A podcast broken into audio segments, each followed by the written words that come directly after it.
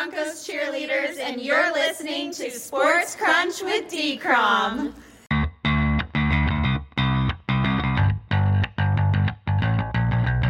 Good morning, afternoon, or evening, wherever or whenever you cats and kittens are. This is Sports Crunch with D. Crom. I'm your host, David Cromwell.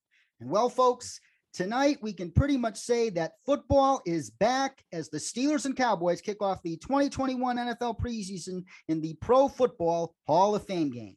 And our nonstop NFL coverage here on Sports Crunch is only about to get busier as the regular season draws closer and plenty of intriguing storylines emerge all across the league. And joining us today to discuss and analyze several of those storylines is our good friend Carl Dummler of MileHighHuddle.com. It's great to have you back here, Carl. How you been? I've been I've been doing really well, man. Like I said, football's back. How could you not be happy? It's great to get some of these training camp reports. And like I said, football is actually going to have a game. That's probably not going to be the prettiest thing, but it's still football. So we're going to all watch it and love it. And I'm just excited for that and excited to get to talk some football with you tonight. You know, uh, you and I, we've been friends here for a while and actually got to meet down at the Senior Bowl. And uh, we've done a few shows throughout the years together. So it's just always fun to come on here and, and get this chance with you, buddy. It's always good to have you on here, my friend, as well. And let's start in Indianapolis, where a horseshoe apparently does not bring much luck today, if any. Last mm-hmm. week, Carson Wentz suffered a foot injury on a quarterback rollout during training camp, and the injury caused a broken bone to come loose. Thus, Wentz and the team eventually decided surgery, which he underwent on Monday, was the only choice. But just when you thought things couldn't get worse, they did. As all pro guard Quenton Nelson, one of the two most irreplaceable players on the Colts, suffered a very similar injury to Wentz and underwent surgery on Tuesday. The recovery timetable for both can be as little as five weeks, and Quenton Nelson says he plans to be back on the field week one, but it can take as much as 12 weeks. If both take until late October to recover, are the Colts looking at a potential top 10, if not top five pick in the 2022 NFL draft? Yeah, anytime you lose your starting quarterback and your backup is a guy that struggled in college and was viewed as somebody that's going to take a long time to develop, and Jacob Eason, unless they go get somebody, trade for somebody, that, that's going to be tough. And then Quenton Nelson, probably the best guard in football right now. To, to lose him, I mean, he's kind of your identity on offense. I mean, it's kind of weird to say that about a guard, but that's exactly what he is because he is so dominant, and uh, you, you just can't replace that kind of player. And so, yeah, they're they're in trouble. I don't know what they're going to do to recover from that. Uh, I, I saw the, the five to twelve week and then I saw a doctor that was like, nobody, no doctor would say five to 12 weeks. At, at best, we'd say six to 12 weeks. But th- that kind of window, they said that, that we don't do that. You're looking at probably closer to that eight to 10 week recovery period for these guys to actually get back on the field and, and ready to go. So they are going to miss some time, in my opinion. And anytime missed by especially starting quarterback and starting all pro player, you're in trouble. Indeed. And speaking of uh, veteran quarterbacks in the Colts, Chris Mortensen reported yesterday that the Colts are not going to pursue a trade for a veteran quarterback like a Nick Foles or a Gardner Minshew or a Marcus Mariota at this time. But he implied the team can change its mind if Jacob Eason struggles badly in the preseason. Should that happen, which of those three aforementioned quarterbacks would you trade for if you were Chris Ballard and why? I, I would go Marcus Mariota. I, I think, I mean, he's got starting experience. He's a veteran, can come in right away he's got enough athleticism that you can kind of move him around, keep things pretty simple early on. Uh, he's a good backup, good locker room guy. Just a lot of things there that you got to like with him that I think could really at least kind of keep the boat afloat until those guys get back. Yes, and uh, do you think the Jaguars would like to trade Gardner Minshew in their division? I'm not sure. No, no, and and honestly, it, it doesn't unless the Colts are going. We're offering you a first round pick. It's not worth it it's nice to have a backup that has starting experience that actually didn't play all that terrible last year. Like he was one of the few bright shining things on the Colts or on the the Jaguars last year. I mean, he, he wasn't at least he wasn't the reason they were losing every game. And uh, so that's a nice backup to have to your rookie quarterback. Nice guy to learn from. So yeah, there's so many things of why that trade will not happen. Indeed. And speaking of rookie quarterbacks, one rookie quarterback that is absolutely stealing the show in training camp is Trey Lance of the 49ers. As your colleague and our mutual friend Nick Kendell tweeted yesterday, he can recall no rookie quarterback who received such an immediate reaction of, wow, this kid's the real deal in training camp than Patrick Mahomes four years ago. Moreover, NFL insider Benjamin Albright tweeted that someone who saw one of the Niners training camp practices described Lance as, quote, Patrick Mahomes 2.0. However, Benjamin Albright also added that the 49ers plan firmly remains the exact same as the 2017 Chiefs, albeit with some special offensive packages for Trey Lance sprinkled in. But do you think the Niners will be forced to abandon this plan and start Trey Lance sooner than many expect? I, I do. I mean, you brought him in because Kyle Shanahan wants that athletic quarterback that he can really manipulate defenses with. And if that guy is dominating, how do you keep him on the bench? It's kind of like when uh, Russell Wilson was a rookie and he was dominating training camp so much that they just said, All right, you know what? We did pay this other guy all this money, but we can't keep this guy on the bench. The team knows he is the best quarterback here. And, and so I think the 49ers will get to that kind of point. And Kyle Shanahan also, I mean, he's yes, he's made made it to the Super Bowl a couple years ago, but he's also had two really bad losing seasons as well, uh, kind of surrounding that. And so he knows a little bit clock is ticking. And so you want to get your rookie out there and show, hey, we did not make a mistake taking this guy, and he's going to be a star here for us, and that's going to make us a great team to to play for the next 15, 20 years. Oh man, I am so bullish on Trey Lance with the 49ers. And when we uh, talked on our uh, draft night uh, live stream on uh, day two of the draft, you didn't mince words and you said that it wouldn't surprise you if Trey Lance, not even Trevor Lawrence, ends up as the best quarterback from this draft class. You still hold that view? yeah, I do. I mean, he's in a perfect situation. 49ers with Kyle Shanahan, probably the most quarterback friendly system in the entire NFL. Maybe Andy Reid could take that kind of title, but but those two, one, two, and and getting that kind of athleticism, that kind of arm, plus all the reports of how intelligent he is, how hardworking he is. There's just so many things that just lead you to believe that is the best situation. And then you look at like Trevor Lawrence. I think he's a better player, but going with Urban Meyer, I, I don't know how that situation is going to work out. I, I still don't think that's a great situation. I don't. Urban Meyer's a great college quarter coach, but NFL coach is a whole new ball game, and he's already shown he's made quite a few mistakes. He's still trying to do the college thing on a lot of levels, and it's just not going to work in the NFL.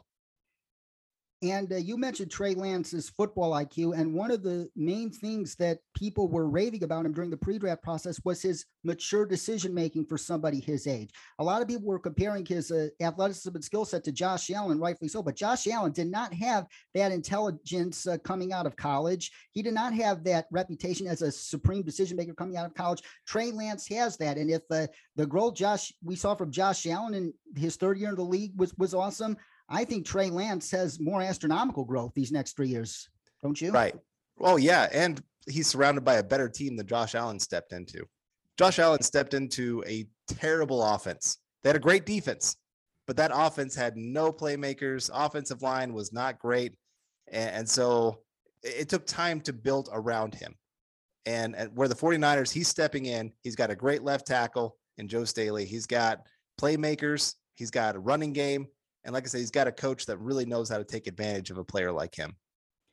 Absolutely. Hopefully, we see Trey Lance on the field sooner rather than later. And another rookie quarterback who is off to a very good start in training camp is Justin Fields. However, Patrick Finley of the Chicago Sun Times wrote yesterday that Andy Dalton has looked like, quote, the most consistent quarterback Matt Nagy has ever coached and thus remains on track to start week one for the Bears against the Rams. Although I firmly, and I mean firmly, remain in the start Fields week one camp, especially if he shows enough during preseason, one of our jobs as people who cover football is to try to understand differing opinions. And one of the arguments against playing Justin Fields right off the bat that I actually do understand is that you don't want to put him behind an offensive line that looks very unproven and worrisome right now, especially a tackle. As long as the Bears get 10 or more starts from Justin Fields this year, would it be acceptable for you to let him wait his turn for just a few weeks given the uncertainties on the offensive line? Yeah. I mean, we, saw with Joe Burrow, he was behind a terrible offensive line, got hit a lot, got injured. And now it sounds like he is really struggling at camp not trusting that knee. You don't want the same thing with Justin Fields because his athleticism is a big part of what makes him be able to go on top of intelligence and and accuracy and all those kind of things. But yeah, you, you want to protect your your first round investment. Now, can the coaches wait? That's the big thing. Matt Nagy and, and their GM were on on the hot seat heading into this. a lot of people didn't expect them to still be there. So can you really wait to show that rookie quarterback? I don't think you can. So I think they're going to be almost pressured to put him on the field earlier than than later. Yes, and as you know, Carl, the Bears are my 1A favorite team to my one favorite team, which we'll uh, get to in a little bit. But speaking of Ryan Pace and Matt Nagy, I don't think Ryan Pace especially has done Justin Fields any favors since drafting him. Not only did he make a puzzling decision to release Charles Leno and make the offensive line even worse, Leno, um, he might not be the sexiest offensive tackle in the league, but he's damn sure is league average, and that's the bare minimum of what you need. And you make the situation even worse and put Teven Jenkins, who I really love, at left tackle when many if not most, believe he projects far better at right tackle in the NFL, creating this messy tackle situation they have right now. Just bizarre. And even more bizarre, how he stuck to the $16 million per year number for Allen Robinson negotiations, especially considering the franchise tag is $2 million higher. How he just botched that situation with Allen Robinson. And this year, I have a feeling we're going to see just how special Allen Robinson really is as he plays with the best quarterback in his career, whether that be Andy Dalton or Justin Fields. And he's going to get to play with both this season. But the fact that the Bears aren't in a good place with Allen Robinson from a contractual perspective is very alarming. And Jacob Infante of Windy City Gridiron told me on the show a couple weeks ago he is not optimistic about the Bears retaining Allen Robinson long term. If the Bears let Allen Robinson walk away for nothing, would you fire Ryan Pace on the spot for that? Because is that's the most organizational malpractice thing you can do uh, with a rookie quarterback by uh, letting the best receiver on your team walk. Well, especially when you have a rookie on a rookie contract. Like you've got money to spare. You can go overspend at other positions because your quarterback position has so little money towards it. Oh, and oh, abs- absolutely. That's what makes this thing all the more puzzling is that you have Fields on a rookie contract. And if you don't get in the mood to extend Allen Robinson after this season, Ryan Pace shouldn't be the GM for another day, should he? Right. Right. Oh, I'm with you. I mean, that's the thing is the the best teams when they draft a rookie quarterback they say we are going to do everything possible to make his job easy early on in his career. I mean patrick mahomes walked into a perfect situation with travis kelce and tyreek hill and then they went and got uh, hardman to add to that weaponry. They've paid two tackles big time money went out and drafted a running back in the first round this last year. So they've done everything possible to say you know patrick mahomes we know that you're special but we're going to make sure that we can get as much out of you as possible because we're going to surround you with special talent. And unfortunately, there's teams out there like with Sam Darnold with the the Jets. They did nothing to surround that kid. They they left him high and dry. And then they're going, oh, how did he fail? Why did he fail? Because you gave him nothing. and and so again, for the the Bears to let go of one of the top wide wide receivers in football when you have a rookie quarterback, that's just criminal right there. It most certainly is. And hopefully Ryan Pace wises up or he could find himself out of a job sooner rather than later. And you mentioned the Kansas City Chiefs and a position group that is already looking like it will be one of the most improved units in the NFL this season to the chagrin of the rest of the league, especially the AFC, is the Chiefs offensive line. So far in training camp, Joe Thuney, yes, uh, people have seen that video today of Chris Jones beating him one-on-one rep, but Chris Jones is a freak. Don't get worked out because Joe Thuney for the most part in campus, showing why he is worth every cent of that $80 million deal the Chiefs gave him in free agency. And rookies Creed Humphrey and Trey Smith, the latter of which is looking like a humongous draft steal, are playing like they belong. Thus, you potentially have an elite interior offensive line in Kansas City, plus Orlando Brown Jr. at left tackle and Mike Remmers at right tackle, who, aside from uh, two Super Bowl performances, one of them, which was at left tackle, uh, is pretty steady in league average. And that's pretty much the bare minimum in the NFL, as I alluded to. How bullish are you on this new Chiefs offensive line. And if they're as good as Pro Football Focus thinks they're going to be, is defending Patrick Mahomes going to be scarier than ever before this season? yeah, I mean, you give Patrick Mahomes even a half second extra to let Tyreek Hill, Mecole Hardman get down the field to go make big plays, you're in trouble. I mean, Patrick Mahomes, he, he can run for his life and still be special. But if he doesn't have to run for his life, I mean, I, the, the sky is the limit of what kind of stats that guy could put up. And, so it is a little bit scary. I'm hoping Orlando Brown being coming from a, a run heavy offense to a pass heavy offense, maybe that gives him a little bit of struggle there. Maybe we'll, we'll see. And, and Thuney, yeah, you're right. I, I hate one-on-one drills where people are going, Oh my gosh, look how this guy got dominated. That's not how it works in games very often. You got somebody that's helping you chip an elite player, especially like Chris Jones, you're not leaving them very often one on one and saying, you got to go win this matchup the entire game by yourself. They're not going to do that. Even for a guy like Joe Thuney, who's who's great by himself, they're still going to give him help and kind of in those kind of situations. So, uh, yeah, they're they're going to be a tough unit, and it's unfortunate the Chiefs could rebuild that offensive line that quick. That really stinks. Oh, definitely, Carl. And Broncos fans, Raiders fans, and Chargers fans would all agree on that. And Carl, when we spoke on our uh, draft night live stream, we mentioned just how much potential the Chargers have, but the window to capitalize for them is literally right now because you got Herbert on his rookie contract. And if you are unable to get by the Chiefs and win a Super Bowl under Herbert's rookie deal, their time could expire faster than than many think. But the Chargers, you've gotten uh, another massively improved offensive line there with Rashawn Slater, Corey Linsley, and Matt Feiler coming in. And uh, that should only make Justin Herbert more dangerous. But the Chargers, they still have some weak spots on that roster. And given the improvements the Chiefs have made on offense, and they should even be better on defense, given how Nick Bolton is playing in training camp, uh, I'm not sure just how much of a chance the Chargers have to surpass the Chiefs at least this season. What do you think? Yeah, you're, you're right. They they have some major holes. That defense it doesn't scare anybody. And I mean, Joe Staley is there, or not Joe Staley, sorry, their new coach. Brandon uh, Staley. Yeah, Brandon Staley. There you go. He's there. and, so I, I feel better about that kind of situation that he could actually get the most out of that unit. But Derwin James, what is he going to be coming back from injury? You just lost Melvin Ingram, who I, I know wasn't putting up huge stats wise, but he was still a, a big time pressure guy. And, uh, you know, the defensive line's not that great. Secondary has Mike Davis, Chris Harris Jr.'s on that downhill trend. So, what are they going to be in that secondary, especially trying to line up against the Chiefs? You're going to have to try to go out and outscore them. And I, the Chargers' weaponry, other than Keenan Allen, it's not a unit that really scares me. Mike Williams is okay, but he's a jump ball guy. Like he, he's a he's got a limited game of what he brings to the table. He's strong in what he brings to the table, but he's weak everywhere else. And uh, so I just I, I'm I'm a little down on the Chargers, maybe more than I should be. I think that number two spot in the the division is really up in the air right now between the, the three teams after the Chiefs. Indeed, and it's going to be fascinating to watch. And let's go on to an even bigger headline in our world right now. And we remain in a much better place with COVID 19 today compared to last year. But the new Delta variant and vaccine hesitant teams will cast a shadow over the 2021 NFL season. And last week, nearly the entire Vikings quarterback room, including Kirk Cousins, was forced to isolate when rookie Kellen Mond tested positive because they were not vaccinated. Remember, uh, NFL COVID protocols say that players who are fully vaccinated do not have to isolate.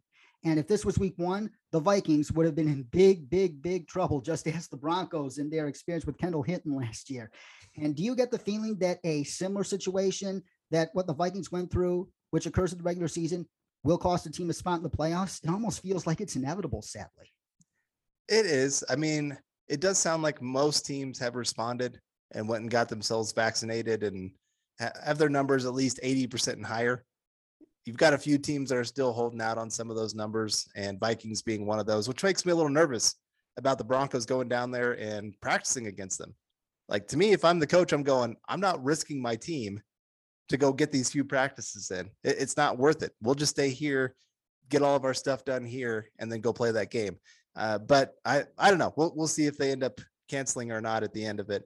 Uh, but yeah, you're right. There, there's a good chance some team is going to lose some ma- major key players at some point, and it's going to cost them a game. Uh, I don't know if it's going to be a whole quarterback room like we saw with the Vikings this week, but like I said, there's still going to be some key players that have to sit out, just like we saw last year.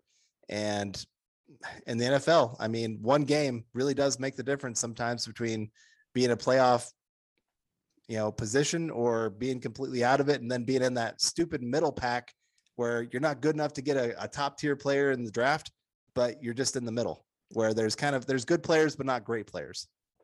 And today, citing uh, data from the CDC, the NFLPA requested that the NFL go back to testing vaccinated players on a daily basis, albeit not as rigorous as unvaccinated players. And uh, the NFL's chief medical officer, Dr. Alan Sills, said no. Do you think the NFLPA has it right here? I personally think they do. Yeah, I mean, like I said, you don't want this going through your entire team. That that's the worst case scenario where you have to lose an entire week of practice from a lot of your key players that that need some time. You know, Broncos being a young team, you lose some of those young players for an entire week. That that's a that's a big difference in what you can bring, especially early in the season. Indeed. And speaking of the Broncos, one of the most interesting storylines out of Broncos training camp is how they're utilizing rookie cornerback Patrick Surtain II. And as I said in the AFC West Draft recap show I did with your colleague Lance Sanderson a couple months ago, Patrick Surtain's athletic profile is strikingly similar to that of Derwin James. Thus, in addition to playing him on the boundary, they've been playing him in the slot as well as at dime linebacker, so he can be used as that tight end eraser the Broncos have sorely lacked for so many years. Do you like how the Broncos are apparently going to use Patrick Surtain? I, I do. I my one big concern is putting that much on a rookie's plate. You know, it, it's enough of a jump and an adjustment to trying to get to the NFL and learn one position. If you're going to ask this guy to go learn maybe three or four different positions to have to go out there and play at a high level, I, I think you could be setting yourself up for failure. Now, Patrick Surtain is a little bit different. He comes from an NFL family, so kind of understands a little bit more of what an actual NFL team is like and uh, comes a, a little bit ahead of the curve. And it sounds like he's highly intelligent, hardworking, all those kind of things. But I don't know many rookies that I've ever seen in NFL history that came in, played multiple positions, and was very successful at it. Derwin James did it.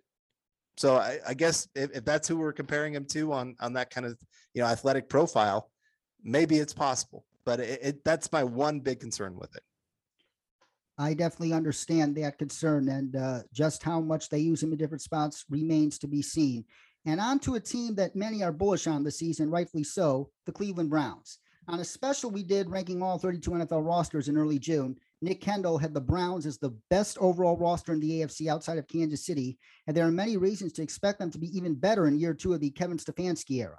However, as Frank Schwab of Yahoo Sports noted in his season preview article on the Browns, and by the way, Frank Schwab's a season preview series. He writes articles on all 32 teams, just finished his last one today. It is the best season preview resource for any football fans. Check it out at yahoosports.com. Frank Schwab is the man.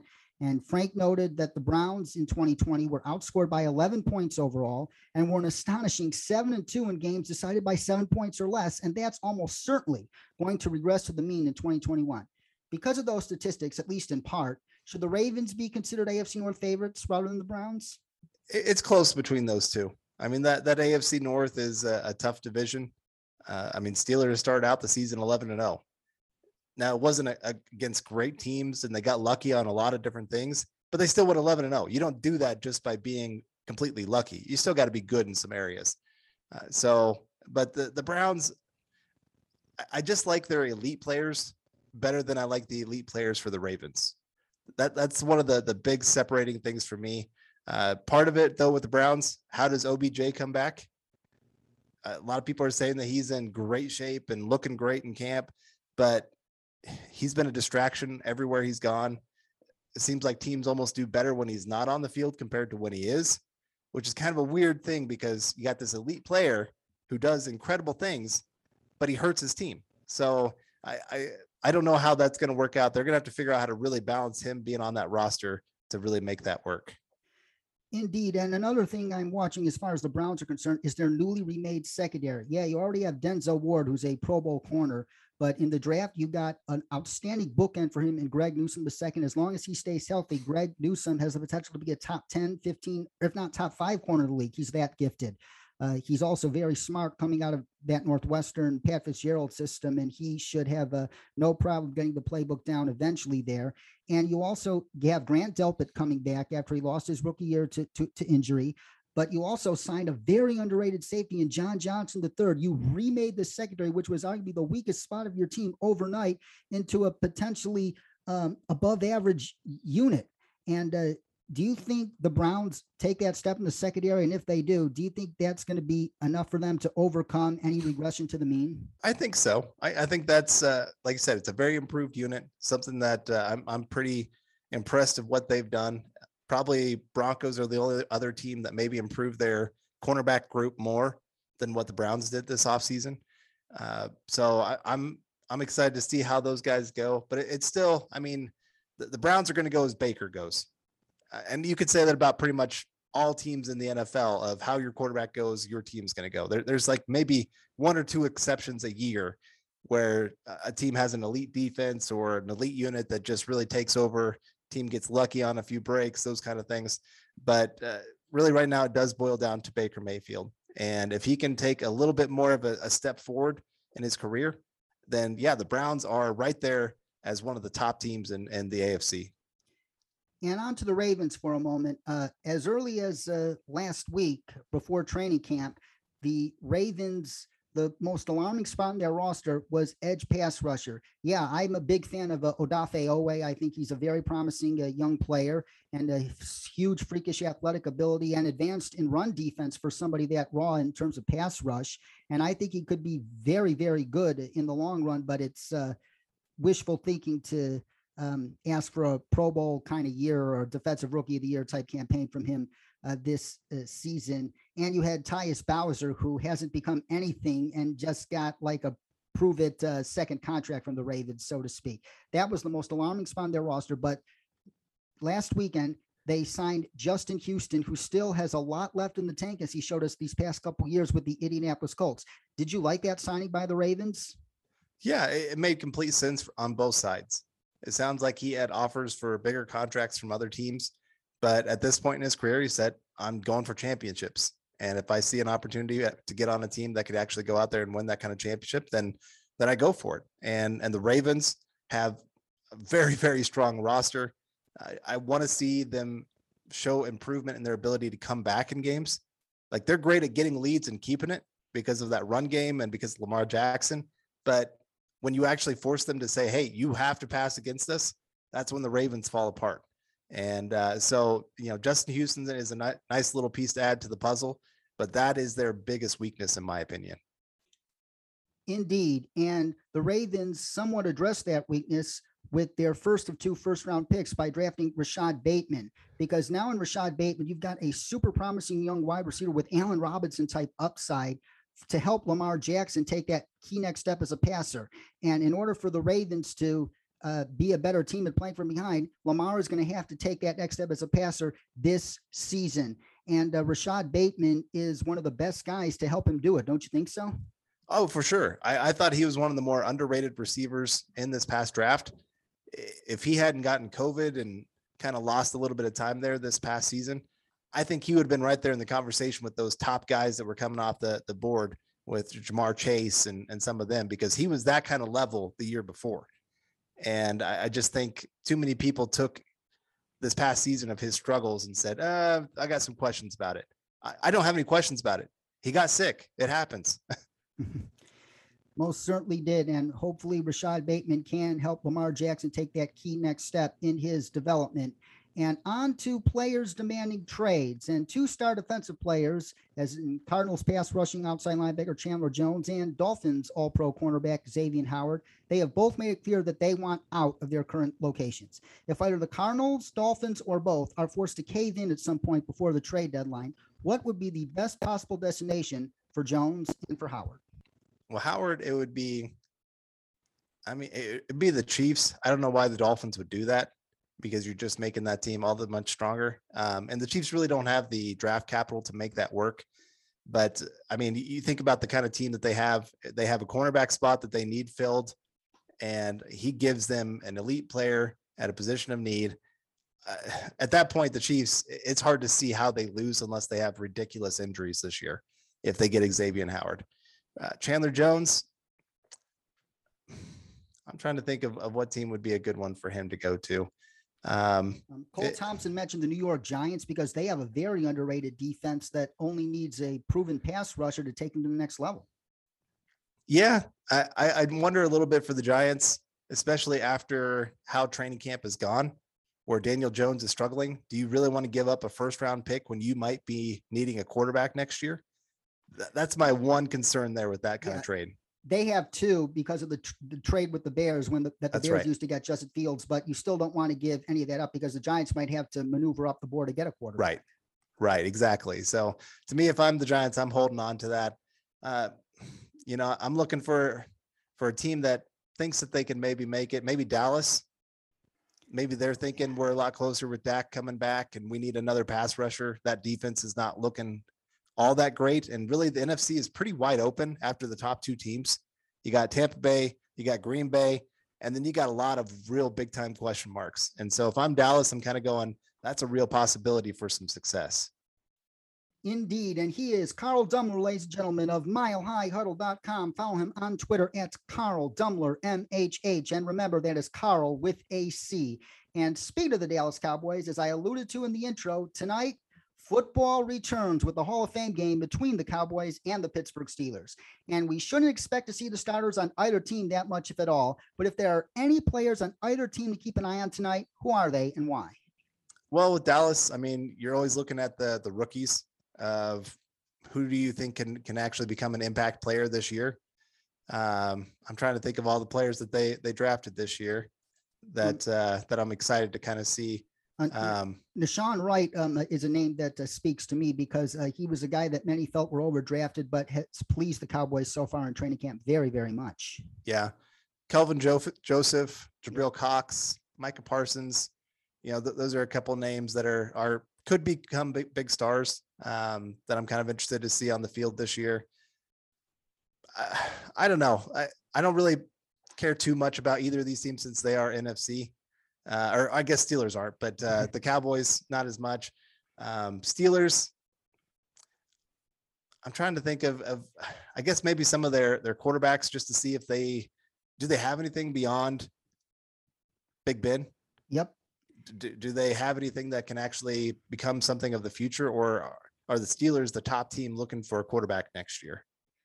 Yes, and also the young offensive lineman they drafted, especially Kendrick Green, who will likely be the starting center week one, and uh, Dan Moore. Um, correct me if I'm wrong, if that's not his name. Uh, the tackle from Texas A&M they drafted on day three, who might uh, have a crack at that uh, left tackle starting job for all we know. Yeah, for sure. You know, th- those kind of players you want to keep an eye on for for their future. Like I said, neither team's going to play big time starters, um, unless they're rookies that they're just trying to get as much experience before week one. You might see like a Micah Parsons for like five snaps for one series or something like that, and then say, "All right, nope, you're done." Put you on ice because I know that Hall of Fame field isn't known as the the best field. There's a lot of teams that worry about that. We had that game canceled what two years ago. Um, that was in 2016. 20 okay uh so like i said it's not the best field in the world and i'm not re- the, the main thing about preseason is getting a little bit of experience and staying healthy. Like those are the two things that you want out of that whole time. You don't want to look good. You don't you don't care as much about that. You want to but it, it's kind of a secondary thing in this. I mean we've seen teams that went 5 and 0 in the preseason and then tanked during the season.